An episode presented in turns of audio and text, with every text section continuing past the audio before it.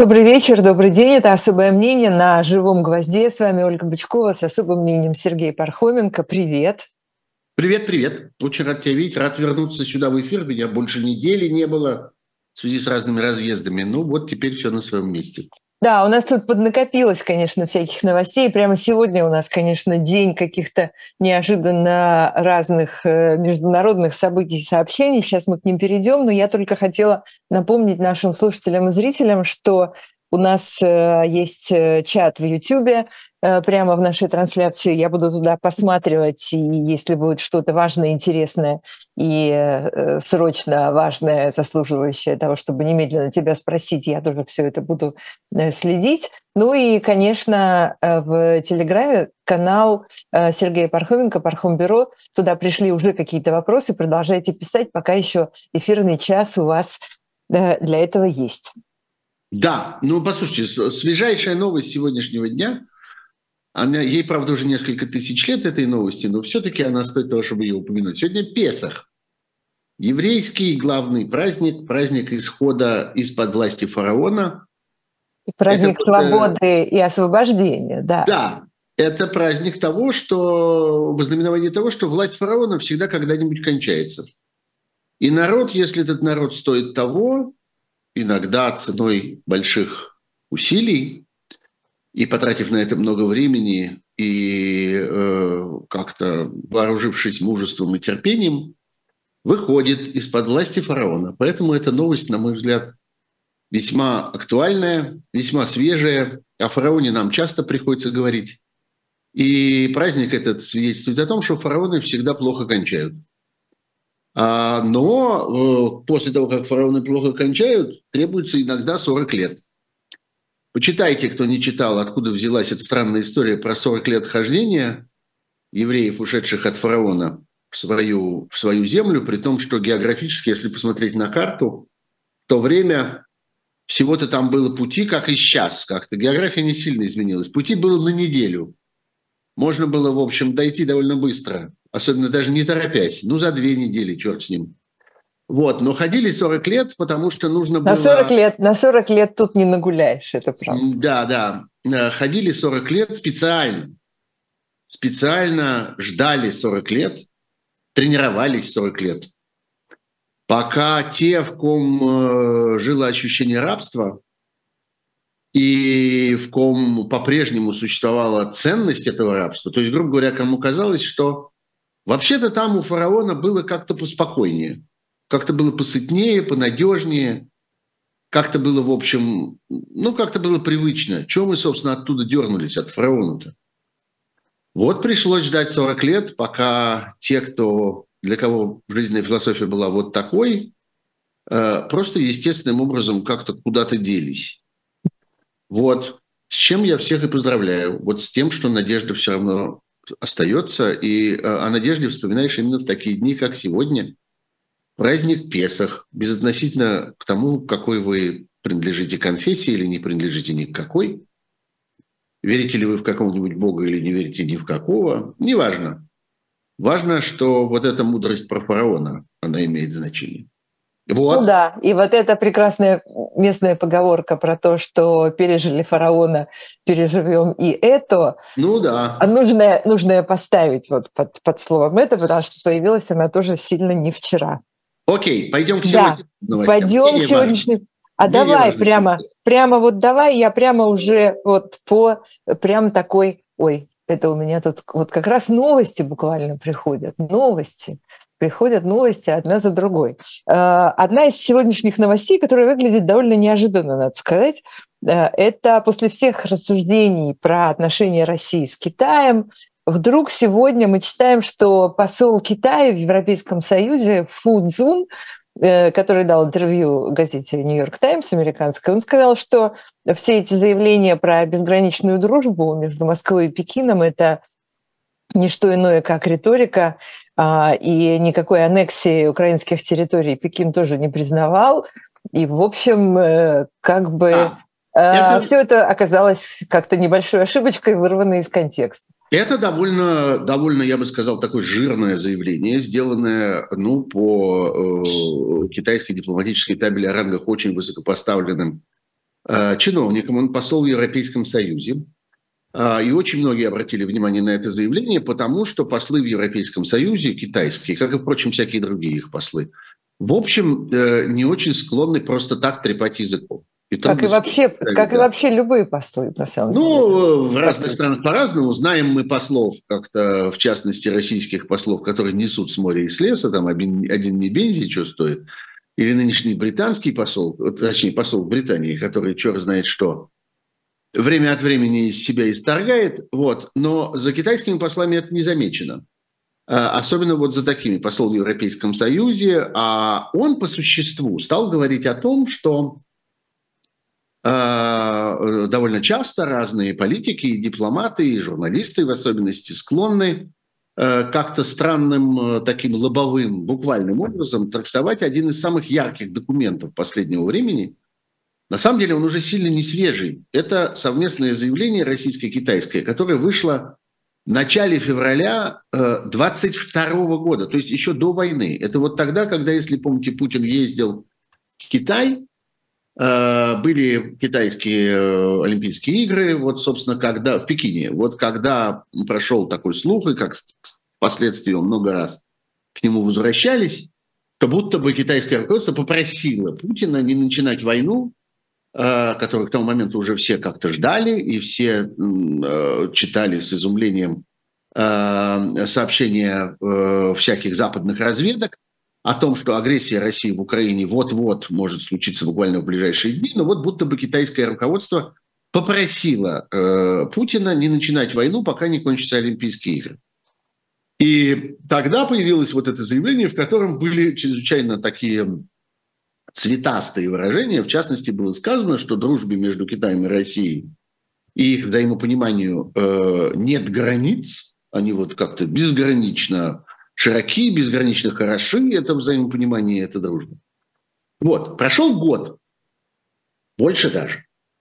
И вот теперь, после э, того, что в течение этого года случилось, и после того, как случился уже, наоборот, обратный визит Си Цзиньпиня в Россию, и появились новые заявления, тоже достаточно такие велеречивые и достаточно э, такие вычурные местами в языковом смысле, потребовалось китайской дипломатии напомнить о том, что, ну, вообще вы не относитесь к этому уж так дословно. Относитесь к этому как к дипломатическому, так сказать, пению. Э, это все фигуры речи, это все метафоры, это все, так сказать, изящные слова. А в действительности, напомнил он, Китай не признает э, этих самых российских приобретений, Э, он напомнил о том, что э, Китай, э, что Китай не оказывает России никакой военной помощи, вопреки утверждениям, которые звучат иногда и из России, достаточное количество всяких пропагандистов очень любят моргать обоими глазами и говорить, вы просто не знаете, вы просто не в курсе, в действительности все ого как и так далее. Вот. И э, действительно, э, Китай относится к этому конфликту, как было еще раз вот подтверждено, собственно, в этих заявлениях, относится как к какому-то сложному событию. Глубинные причины конфликта сложнее, чем вот их такая лобовая, поверхностная, э, упрощенная э, трактовка, которая встречается в э, речах европейских политиков. Вот о чем говорил этот посол по имени Фу Цун. Вот. И мы вправе, в общем, считать эти его заявления не просто его мнением или каким-то его комментарием, а таким достаточно серьезным разъяснением, разъяснением китайской политики. Вот, но это, собственно, к вопросу о том, может быть, кто-то помнит, я говорил об этом, когда появился вот этот так называемый план урегулирования э, Китая, предложенный Китаем. А, я тогда обращал ваше внимание, это несложная совсем мысль, не надо быть особенным китаеведом для того, чтобы это понять, что там, в общем, туда вмонтирована одна очень важная вещь. Туда прямо битым словом вставлено уважение территориальной целостности э, всех стран. Всех стран. Всех стран. Всех стран. Украины тоже. А по нынешним временам э, за словами о территориальной целостности Украины стоят совершенно конкретные вещи. И в том числе вещи для России в ее путинском исполнении, для вот этого фараонного царства абсолютно невыносимые. Например, Крым. И снова вот сейчас этот самый Фуцун прямо сказал о том, что Китай не оказывает России военной помощи и не признает российскими аннексированные территории Украины, включая Крым и Донбасс. Эта штука дорого стоит. Потому что, в общем, все те танцы и все те песни, которые мы услышали и увидели после вот совсем недавнего визита Си Цзиньпиня в Москву, э, это э, очень интересно оттеняет и позволяет очень ясно понять, что было выдумано в российской интерпретации итогов этого самого китайского визита, а значение этого совершенно колоссальное.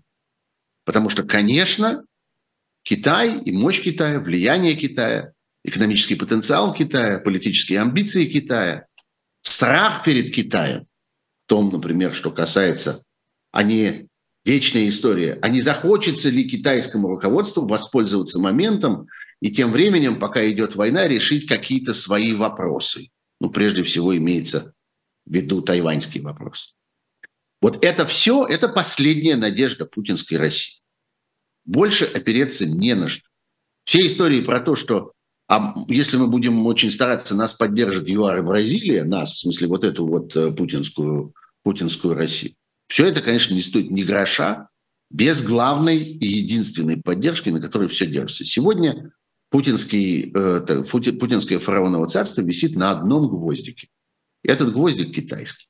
Это единственное, что может их спасти или, во всяком случае, как-то продлить их э, историю, историю их фараонового царства.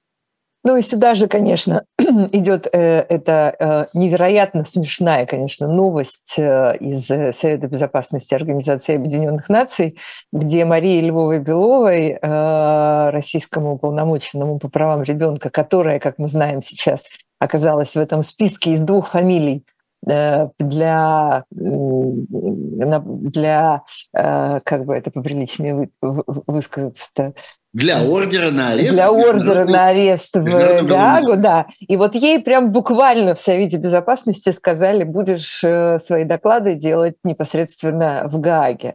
Э, да, это все, это британская все делегация такой... заблокировала э, видеотрансляцию. Это все имеет такой немножко театральный оттенок. Вот вся вот эта вот борьба вокруг трансляции, а появится ли она, будет ли звучать ее голос хотя бы из, из динамиков, и будет ли ее светлый образ как-то хотя бы на экранах там, э, в, в ООН, э, нет, не будет. Если хотите давать показания, то давайте их в суде, очень, по-моему, как-то точно и решительно сформулировано. Но за этим, за всем есть одно важное обстоятельство.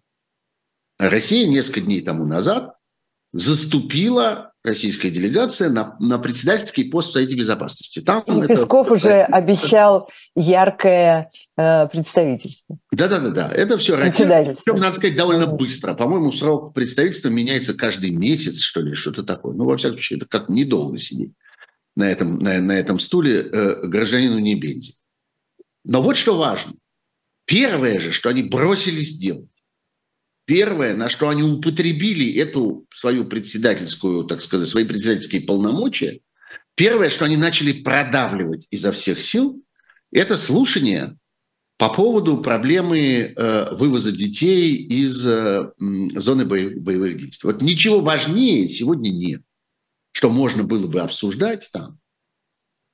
Э, ни, э, собственно, саму войну, ни поставку вооружений, ни передачу, э, точнее перемещение, географическое перемещение тактического ядерного оружия на белорусскую территорию и последствия этого шага, э, ничего. Вот главное сейчас – это выяснить, а что же там на самом деле происходит с этими детьми, которых то ли вывозят, то ли не вывозят, то ли добровольно, то ли злодейски, то ли под давлением из зоны боевых действий. Это в точности один в один. История про то, что я скакала три дня для того, чтобы сказать вам, как вы мне безразличны.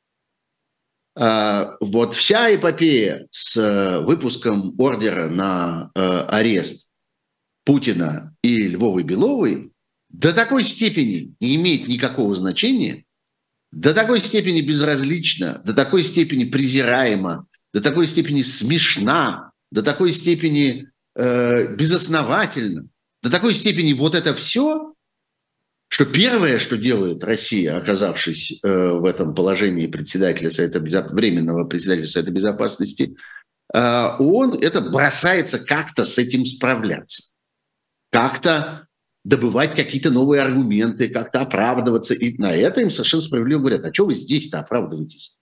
Вас же в суд вызвали, а не в ООН. Вот в суде, когда, когда судья спросит, тогда судья и спросит, ответ. да, вот все это вы объясните дяденьке прокурору, что вы нам-то хотите это все объяснять? А, это, конечно, вот э, что, что называется, дернулись. А, дернулись и продемонстрировали, до какой степени они не боятся, до какой степени не придают значения и до какой степени э, считают завед, заведомо ничтожным. Вот в такие моменты мы понимаем, что на самом деле важно, что не важно.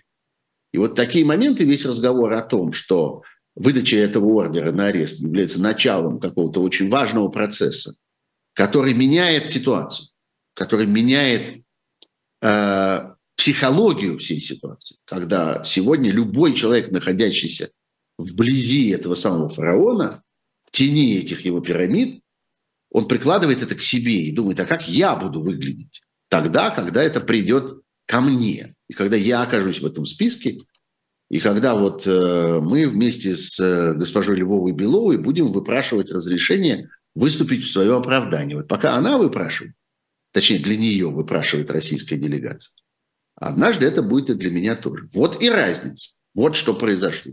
С некоторым опозданием мы получили это доказательство, с некоторым потребовалось чуть-чуть подождать, прежде чем это стало до такой степени ясно, зато стало ясно окончательно и совершенно э, с необыкновенной отчетливостью, я бы сказал, проявилось. А, некий, некий мало объяснимый э, ассоциативный ряд э, сразу направляет меня в сторону президента Трампа, которому светит 136 лет тюрьмы по 34 обвинениям, даже не знаю, что это за ассоциация такая у меня возникла, но тут тоже люди просят э, прокомментировать, э, конец ли это его политической карьере, э, карьеры и так далее. Нет, конечно, это не конец никакой карьеры, потому что американская политика построена на избирателях.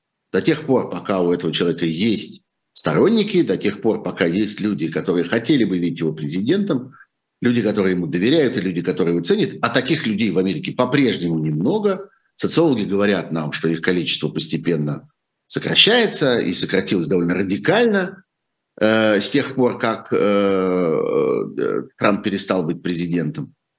Э, и можно понять, почему это происходит. Сейчас скажу про это несколько слов, но тем не менее, какое-то количество есть. Значит, карьера сохраняется. И вся э, американская политическая система, американское законодательство построены таким образом, будто специально, что даже человек, находящийся под обвинениями, даже человек, находящийся э, как бы в состоянии судебного процесса, который может кончиться для него очень плохо, даже в этих обстоятельствах человек может и участвовать в выборах, и даже выиграть выборы, и даже, так сказать, отправлять обязанности этого выборного лица Э, э, которые, которые он, эти обязанности на этих выборах получил. Так что, ну, нет, э, те, кто хотели бы как-то разрушить Трампа, избавиться навсегда от Трампа и забыть о Трампе, ну, давайте еще немножко потерпим. Еще не совсем это произошло. Но факт остается тем, что, ну, опять, это, конечно, очень опасно для любого наблюдателя, любого комментатора, вот той позиции, в которой я сейчас нахожусь, в позиции комментатора, э, оказываться в ситуации, когда ну, приходится ссылаться на самого себя и там напоминать о своих собственных каких-то утверждениях, о своей собственной позиции, но ничего тут не могу поделать. Ну, действительно, э, моя, мои прогнозы на протяжении многих лет, э, еще в то время, когда Трамп был президентом и готовился к своим выборам на второй срок, и меня спрашивали, а, так сказать, собственно, о чем, в чем вопрос сейчас для Трампа? Собственно, за что он сражается? я говорил тогда, что для Трампа в тот момент, когда он выезжает из Белого дома, когда он перестает быть президентом, жизнь состоит только из одного, из бесконечных, нескончаемых судебных процессов э, или попыток от этих судебных процессов избавиться, э, как-то их отодвинуть, э, отсрочить, сделать вид, что он не имеет никакого отношения, но это превращается, собственно, в содержание его деятельности. Я, когда это говорил, я еще не знал, что будет эпизод со штурмом Капитолия, со всеми этими бесчинствами толпы, которые Трамп спровоцировал, и которых он Э, во всяком случае, не захотел предотвратить тогда, когда это началось, не захотел остановить.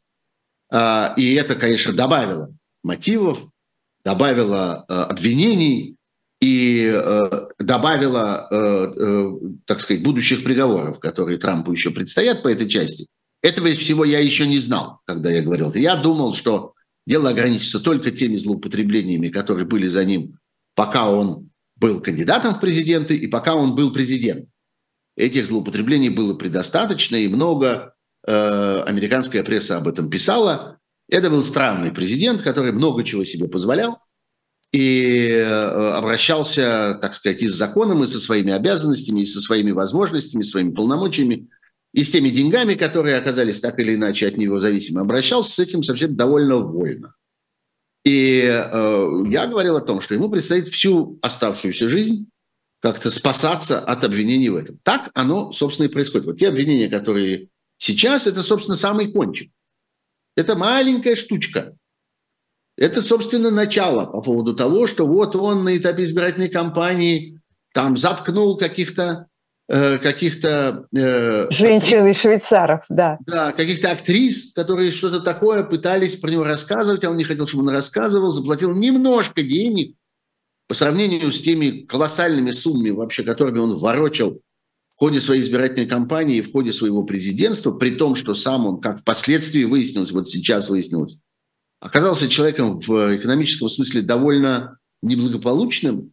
Известно, что он много раз оказывался банкротом, а вот сейчас тоже выяснилось, что его богатство в значительной мере воображаемое, и, видимо, именно поэтому он столько лет скрывал свои Э, налоговые документы. Вы помните, что это тоже, а кто не помнит, тот погуглите и посмотрите. Это, в общем, тоже вполне смехотворная история. Сколько лет из него пытались добыть эти налоговые декларации, чтобы понять, а у него вообще за душой есть что-нибудь или нет. Тем не менее, он много чем, так сказать, вращал за это время. Э, и те суммы, о которых идут речь, они, в общем, почти ничтожны. Какие-то там несчастные сотни тысяч долларов, подумаешь с их точки зрения, подумаешь. Вот. Э, но это начало. Это некоторое, я бы сказал, лишение э, судебно-политической девственности, и следующим будет проще. И если сейчас выходит журнал «Таймс» с оранжевым, точнее, рыжим отпечатком пальца на обложке, который свидетельствует, собственно, то, что происходит с Трампом, которого заставляют давать отпечатки пальцев, вот в этом смысле. В том смысле, в каком их дает э, человек, э, Которого сажают в тюрьму. Которого, да, которого, ну, не сажают еще в тюрьму, но которого, так сказать, берут под стражу. Пусть на там какие-то мгновения, на очень непродолжительный срок, пока проделывают с ним какие-то околосудебные процедуры. Вот сейчас по первому разу это как-то очень страшно, необычно. И на этой же обложке Таймса, э, э, Тайма появляется надпись «Беспрецедентно». Все, теперь прецедент. И следующим будет проще. Следующие отпечатки пальцев пойдут как по маслу. И в следующий раз, когда ему будут говорить вот эти знаменитые, знакомые нам по разным детективным фильмам и боевикам слова, что любое слово вами сказанное может быть использовано против вас, э, ну, вообще этот текст должен быть у, у Трампа вытатуирован на лбу, потому что, собственно, все, что он намолотил за свою жизнь, используется непрерывно против него. Вот. Но в следующий раз это пойдет уже проще. Вот, что называется, мечты сбываются – прогнозы сбываются тоже, вот они сбываются пока вот в такой форме, но, конечно, это еще не конец, мы с вами еще поговорим про Трампа и посмотрим на Трампа, и, и праймери с Трампом, и чего только еще не будет с Трампом. Хотя, конечно, этот Трамп уже не тот. Это совершенно очевидно, что идей у него немного, и, собственно, вот этот срок, э, пока он находится не в президентском э, кресле, уже срок Байдена, он употребил вот на это. На то, чтобы оправдаться, объясниться за прошлое, э, как-то побороться за ранее проигранное. но совершенно очевидно, что это человек, который не движется вперед, не предлагает ничего, не задумывается ни, на, ни о чем, что будет завтра. Он весь живет, так сказать, с вывернутой шеей назад и мучительно, так сказать, стряхивает с себя всех этих чертиков, которые на него напрыгнули за все эти годы его политической несчастной карьеры. Давай сейчас прервемся буквально на минуту-полторы, чтобы нашим э, зрителям и слушателям напомнить, что у нас есть тут прекрасного на живом гвозде, рассказать еще про одну э, новую книжку э, на шоп «Дилетант Медиа». Это все пройдет сейчас очень быстро. Вернемся.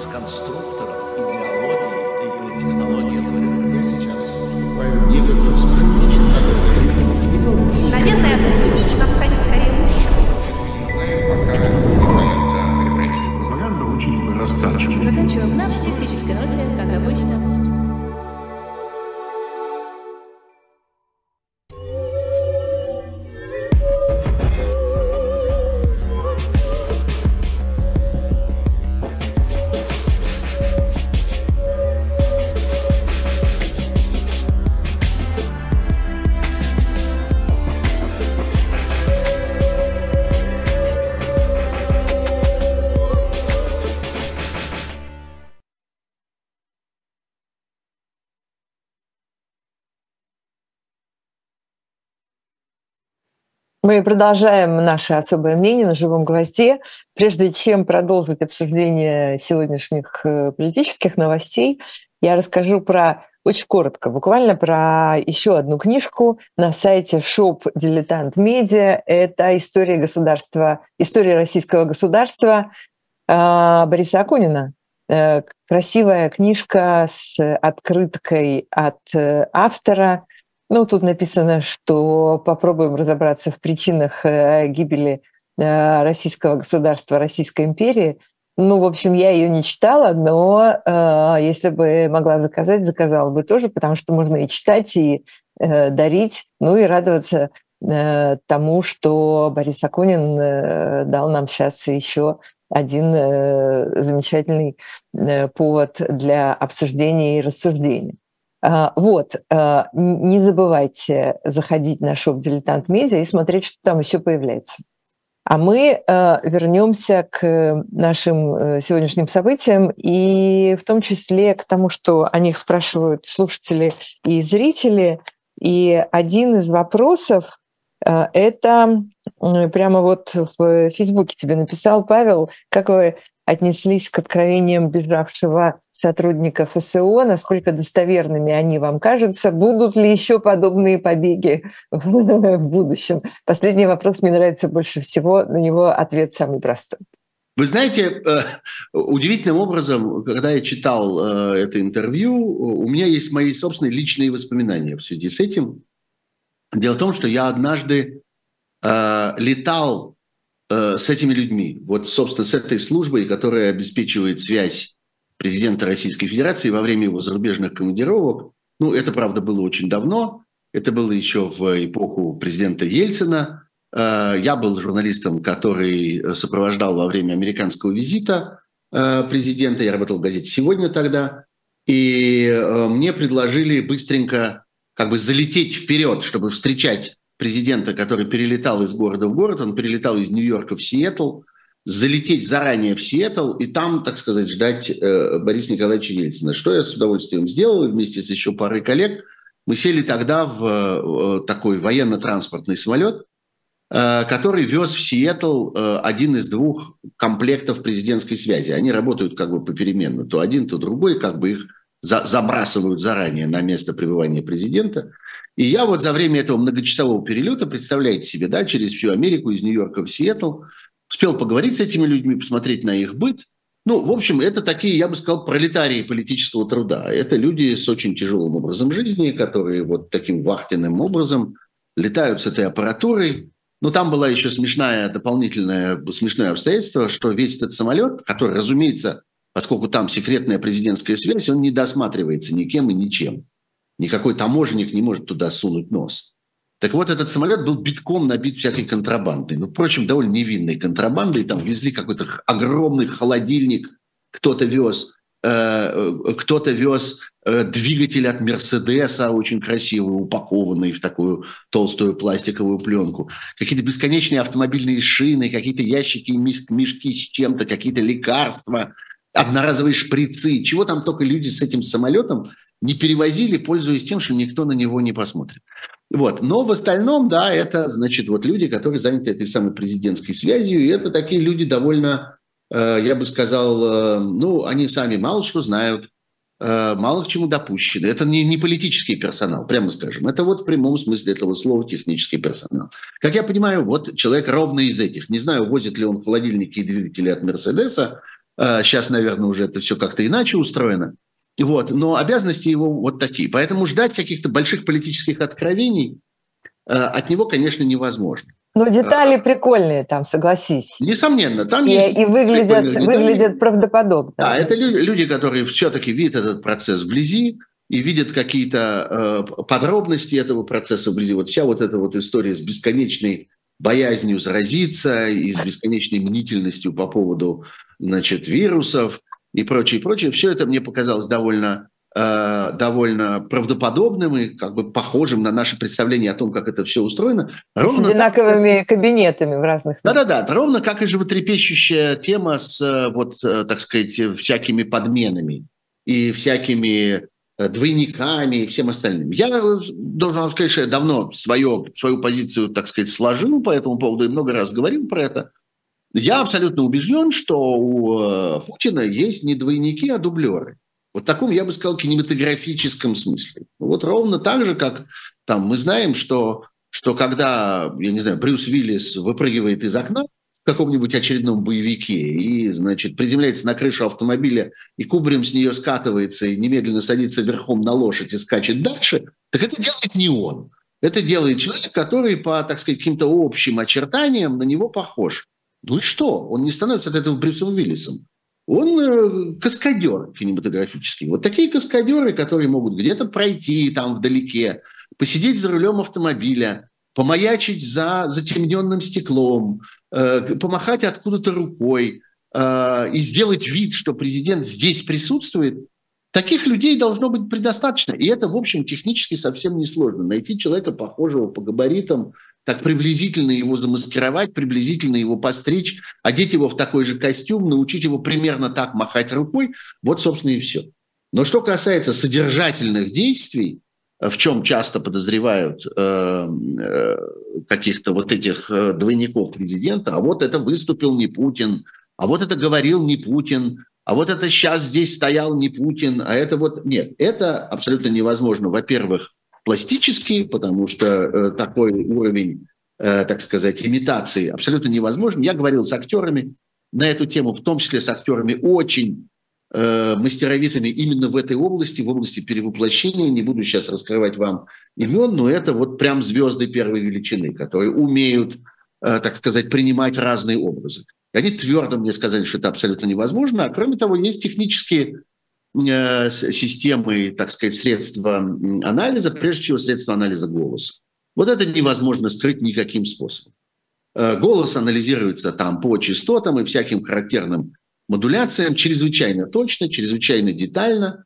И ну нет да, это как отпечатки, это как отпечатки пальцев. Никаких шансов нет это подделать. Поэтому не надо это преувеличивать. Но главное, что мы извлекаем из этой истории – это образ человека, отделенного от действительности. Это важно, потому что это действительно один из ключевых факторов, который привел ко многу, много чему, что произошло с нами, со всеми и с Россией за это время, что во главе России стоит человек, который далеко от реальности, который не контактирует с этой реальностью, у которого нет никаких возможностей прямой связи с этой реальностью, альтернативной связи, проверяемой связи, который находится в рабстве у тех, кто обеспечивает ему, э, так сказать, каналы знакомства с действительностью, вот это полностью подтверждается этим, э, этим э, интервью, и в этом смысле оно очень правдоподобно и полностью соответствует тому, как мы это себе представляем. И вот это бесконечно запоздалая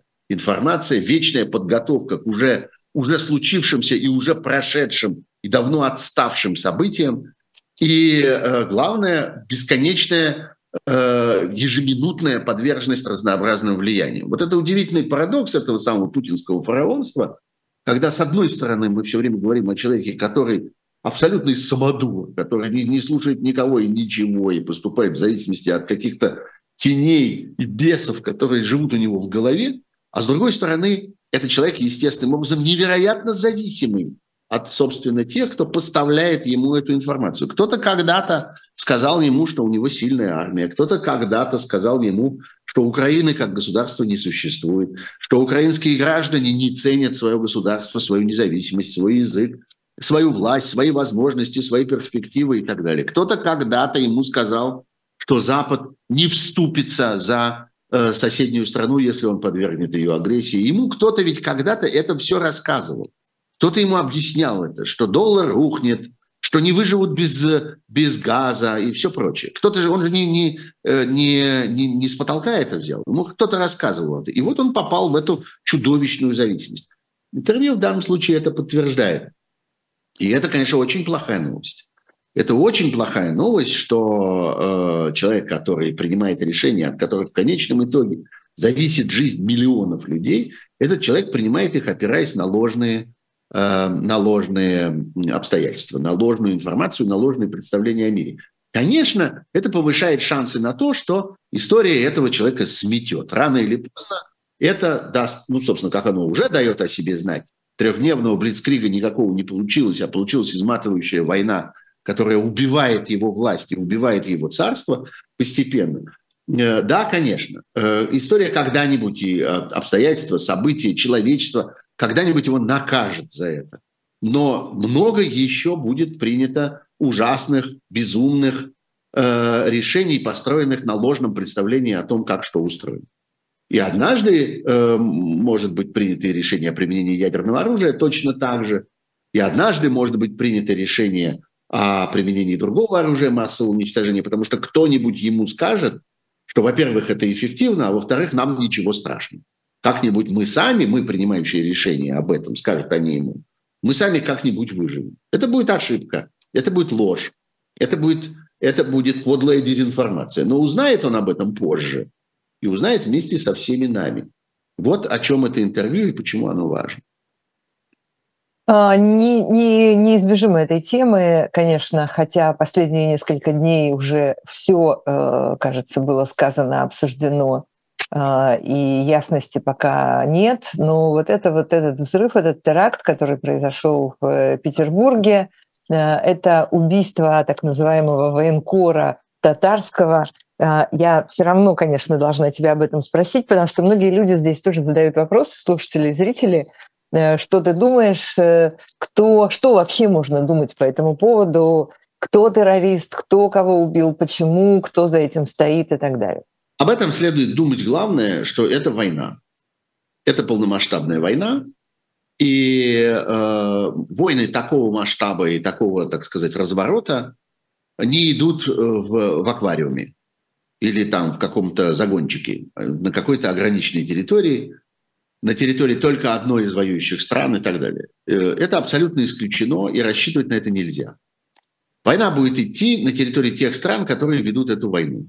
Одной из этих стран является Россия, на ее территории будет идти война. Она будет идти в разных формах, в том числе в форме терроризма. Терроризм сопутствует войне, диверсии сопутствуют войне, э, убийства в той или иной мере таким или иным образом значимых людей на вражеской территории, так сказать, во вражеском стане, является естественным элементом войны, и если кто-то почему-то думал, вот, например, возвращаясь к нашей предыдущей теме, тот человек, который сидит в замкнутом бункере в Кремле э, и общается с миром через э, каких-то нелепых посредников, если он думал, если они ему говорили, если они ему врали, что без этого обойдется, так это они ему врали. И вот теперь всем, и ему в том числе, и всем на свете предстоит убедиться, что нет, так этого не будет. Теракты будут, диверсии будут, люди будут гибнуть, и будут гибнуть и те люди, которые должны были бы погибнуть в этих обстоятельствах, то есть разжигатели войны, участники непосредственные э, э, агрессии, люди, на которых построена агрессивная идеология и так далее, то есть те, против кого, собственно, направлены эти теракты, так и случайные люди. На войне гибнут случайные люди. И виноват в этом тот, кто начал эту войну, кто развязал эту войну и кто организовал эту агрессию. Вот он несет ответственность за гибель людей на обеих сторонах.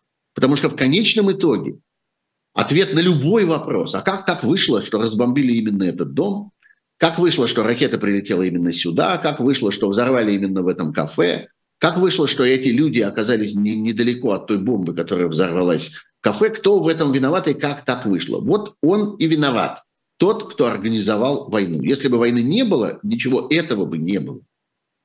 И все разговоры о том, что мы э, начали эту агрессию, потому что кто-то собирался на нас нападать, ложь. По той простой причине, что если кто и собирался, тот не напал. Ничего этого не произошло. Все это осталось в ваших фантазиях, все это осталось в вашем воспаленном мозгу. А вот ваша агрессия настоящая, она случилась. Ее можно потрогать рукой. Можно палец окунуть в ту кровь, которая течет благодаря тому, что вы действительно сделали. А все остальное – ваши выдумки и ваши фантазии.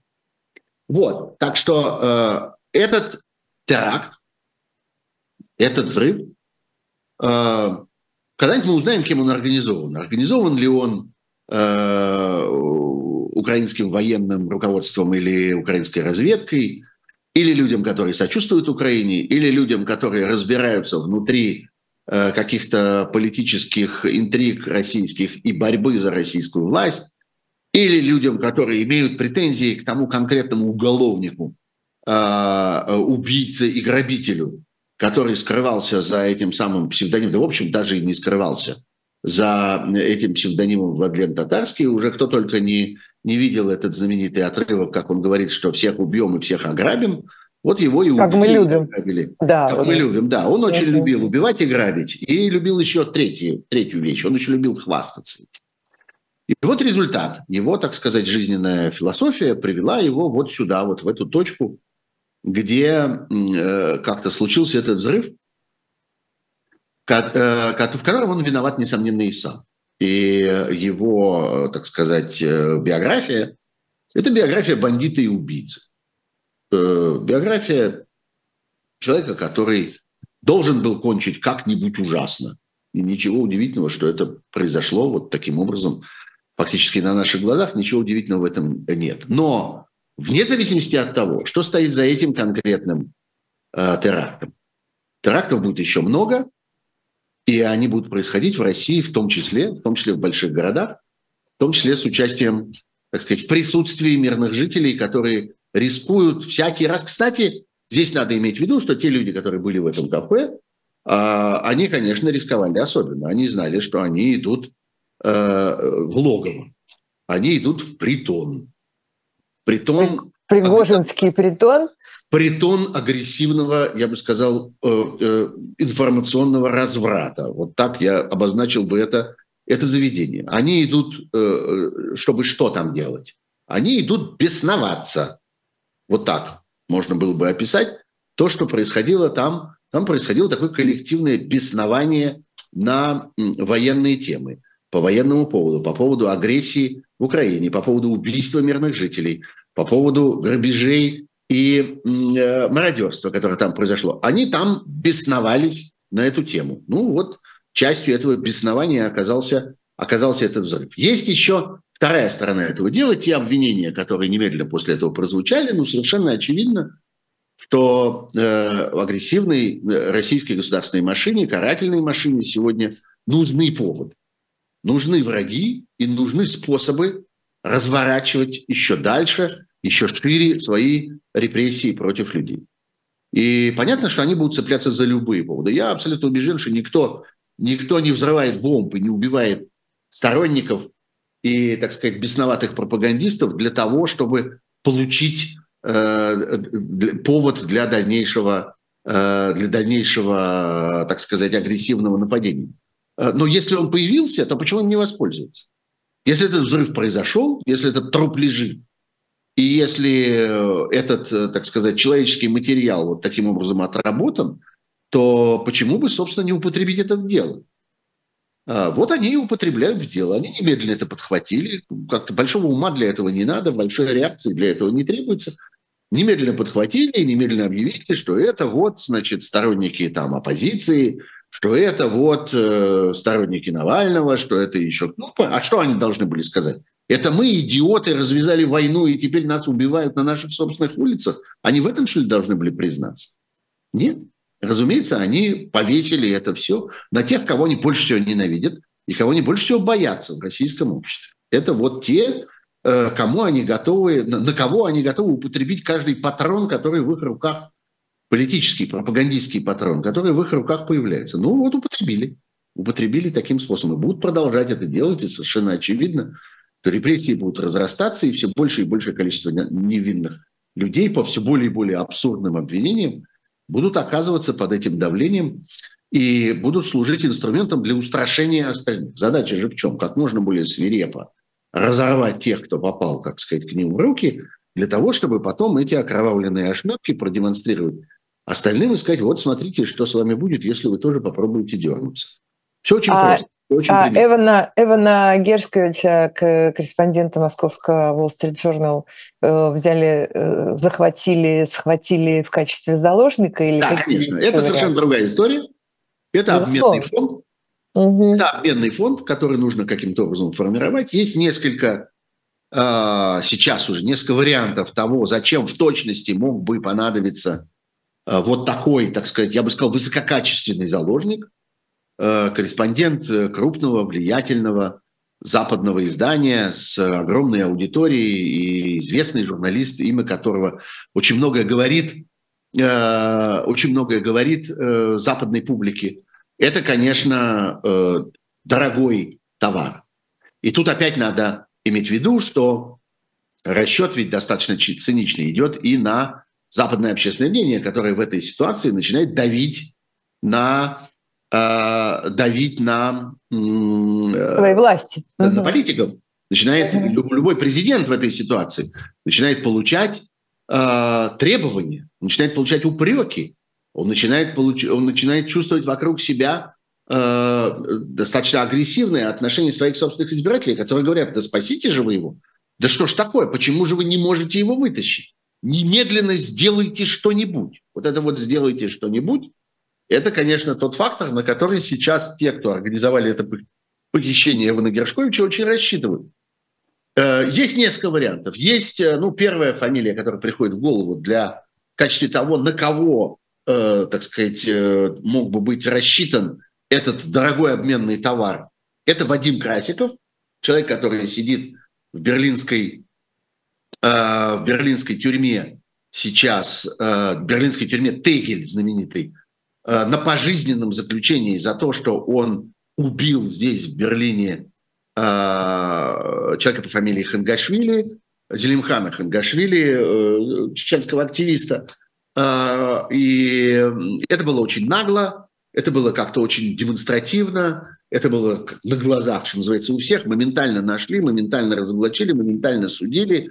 И тем не менее, это совершенно очевидно, что это подготовленный наемный убийца – никакого там, никакой там бытовой вражды, я не знаю, никакого конфликта в данном случае между убийцей и его жертвой не было. Совершенно ясно, что это заказное убийство, и совершенно ясно, что это присланный специально из России человек. Кем уж признан, присланный, это другой, другой вопрос, прислан ли он э, э, чеченским руководством или э, Кремлем, или российскими спецслужбами, или кем-то еще. Есть несколько здесь разных вариантов. Ну вот один претендент, так сказать, на обмен, это вот этот самый Вадим Красиков – а другой э, претендент – это человек по имени Сергей Владимирович Черкасов, недавно э, разоблаченный, э, один из последних таких глубоких нелегалов российской разведки. Человек, вы, может быть, помните, под бразильскими э, документами, медленно, очень терпеливо, э, на протяжении там почти 15 лет он продвигался в высокопоставленные, высокие такие европейские сферы. Между прочим, прежде всего в Международный уголовный суд и в какой-то момент умудрился наняться сотрудником Международного уголовного суда под поддельной личностью, у него был бразильский паспорт, поддельное бразильское имя, он там назывался Виктор Феррейра. Вот, э, ну, э, это очень дорогая и очень ценная фигура, потому что, э, ну, во-первых, сам этот разведчик, что называется, дорогого стоит, по всей видимости, это такой высококачественный, так сказать, высокопрофессиональный кадр, в отличие от Петрова и Баширова, которые шпиль едут смотреть. А, он все-таки продержался 15 лет и пролез достаточно глубоко и сумел создать целую огромную легенду. А кроме того, это очень важный, э, важный источник для того, чтобы понять, как вообще устроена вся эта система нелегальной разведки, где этих людей готовят, как их готовят, каковы особенности э, их, э, так сказать, профессионального почерка и так далее. Понятно, что многое из этого Черкасова уже добыли, как я понимаю, он довольно давно уже находится в руках Э, тех, кто его разоблачил и, э, и арестовал. Но понятно, что каждый лишний день здесь добавляет ущерба, и понятно, что в этой э, ситуации можно было бы специально подбирать какой-то обменный фонд для того, чтобы этого человека вытащить. Вот, собственно, есть два на сегодня основных варианта, на кого можно пытаться их обменивать. И понятно, что будут, будут со всех сторон оказывать давление сегодня на Э, э, политическое руководство Соединенных Штатов, на руководство НАТО с тем, чтобы стимулировать этот обмен.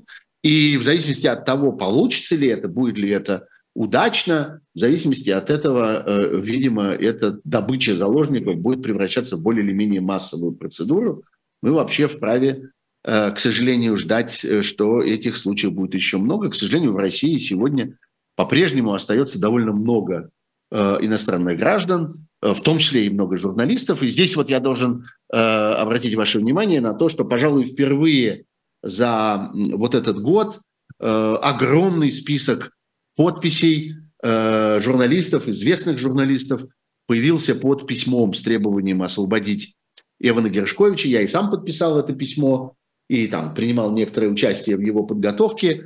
Э, э, это важный, я бы сказал, что это важный факт такой появляющейся солидарности российских медиа, уехавших из России. Вы можете видеть это письмо там и в «Медузе», и в «Новой газете Европа», и на сайте редколлегии, э, и, в общем, в очень многих сегодня медиа оно появилось. Вот такого рода агрессия против наших коллег, она возбуждает и противодействие в виде появляющейся вот такой солидарности. Это очень важно, и я надеюсь, что э, из этого что-то в результате получится из вот этих вот зарождающихся солидарных отношений между, между журналистами. Вот. Но, к сожалению, это тоже так же ровно, как с терактами. Это не конец, а начало этой истории. Это не конец, а начало длинной серии. И эта серия будет настолько длинна, насколько длинной окажется война. И э, как-то надеяться, что без этого как-нибудь обойдется, невозможно, а пред, противостоять этому невозможно тоже. Ну, невозможно опустошить полностью Россию в смысле граждан иностранных государств, которые там находятся. Все равно там есть какое-то количество дипломатов, там есть какое-то количество журналистов, там есть какое-то количество специалистов. Понятно, что бизнес весь может и должен немедленно уехать Э, как-то, потому что ну, речь идет всего только о деньгах. Ну, значит, эти деньги, может быть, стоит потерять. И контроль над этими компаниями, может быть, стоит потерять, но людей сохранить. Но дипломаты хотя бы в каком-то минимальном количестве никуда не денутся. А совершенно очевидно, что это будет продолжаться. И к тому же это будет продолжаться еще и, и по мере развития всей истории с судом. И здесь мы должны вернуться к этому. Я нисколько не удивлюсь, если через некоторое время появится все будет появляться все больше и больше этих ордеров на арест, и в том числе эти ордера будут касаться людей, которые реально передвигаются за пределами Российской Федерации. И в какой-то мере вот эти заложники, они могут еще и пригодиться для этого. Потому что если завтра в этом положении окажется, э, не знаю, кто-нибудь из э, российской миссии в ООН в Нью-Йорке, что я вполне могу себе предположить, потому что эти люди говорили чудовищные вещи, чудовищно врали, отвратительно лицемерили и вообще, что называется, наговорили себе уже на многие обвинения в поддержке и разжигании этой агрессии. И я совершенно не удивлюсь, если однажды появится ордер на арест кого-то из них. Вот в этой ситуации заложник тоже может очень пригодиться. Закончим на этом. Спасибо большое всем, кто был сегодня с нами в этом эфире. До встречи. Счастливо, пока. Спасибо, счастливо. До пятницы в моем Пока, канале. пока.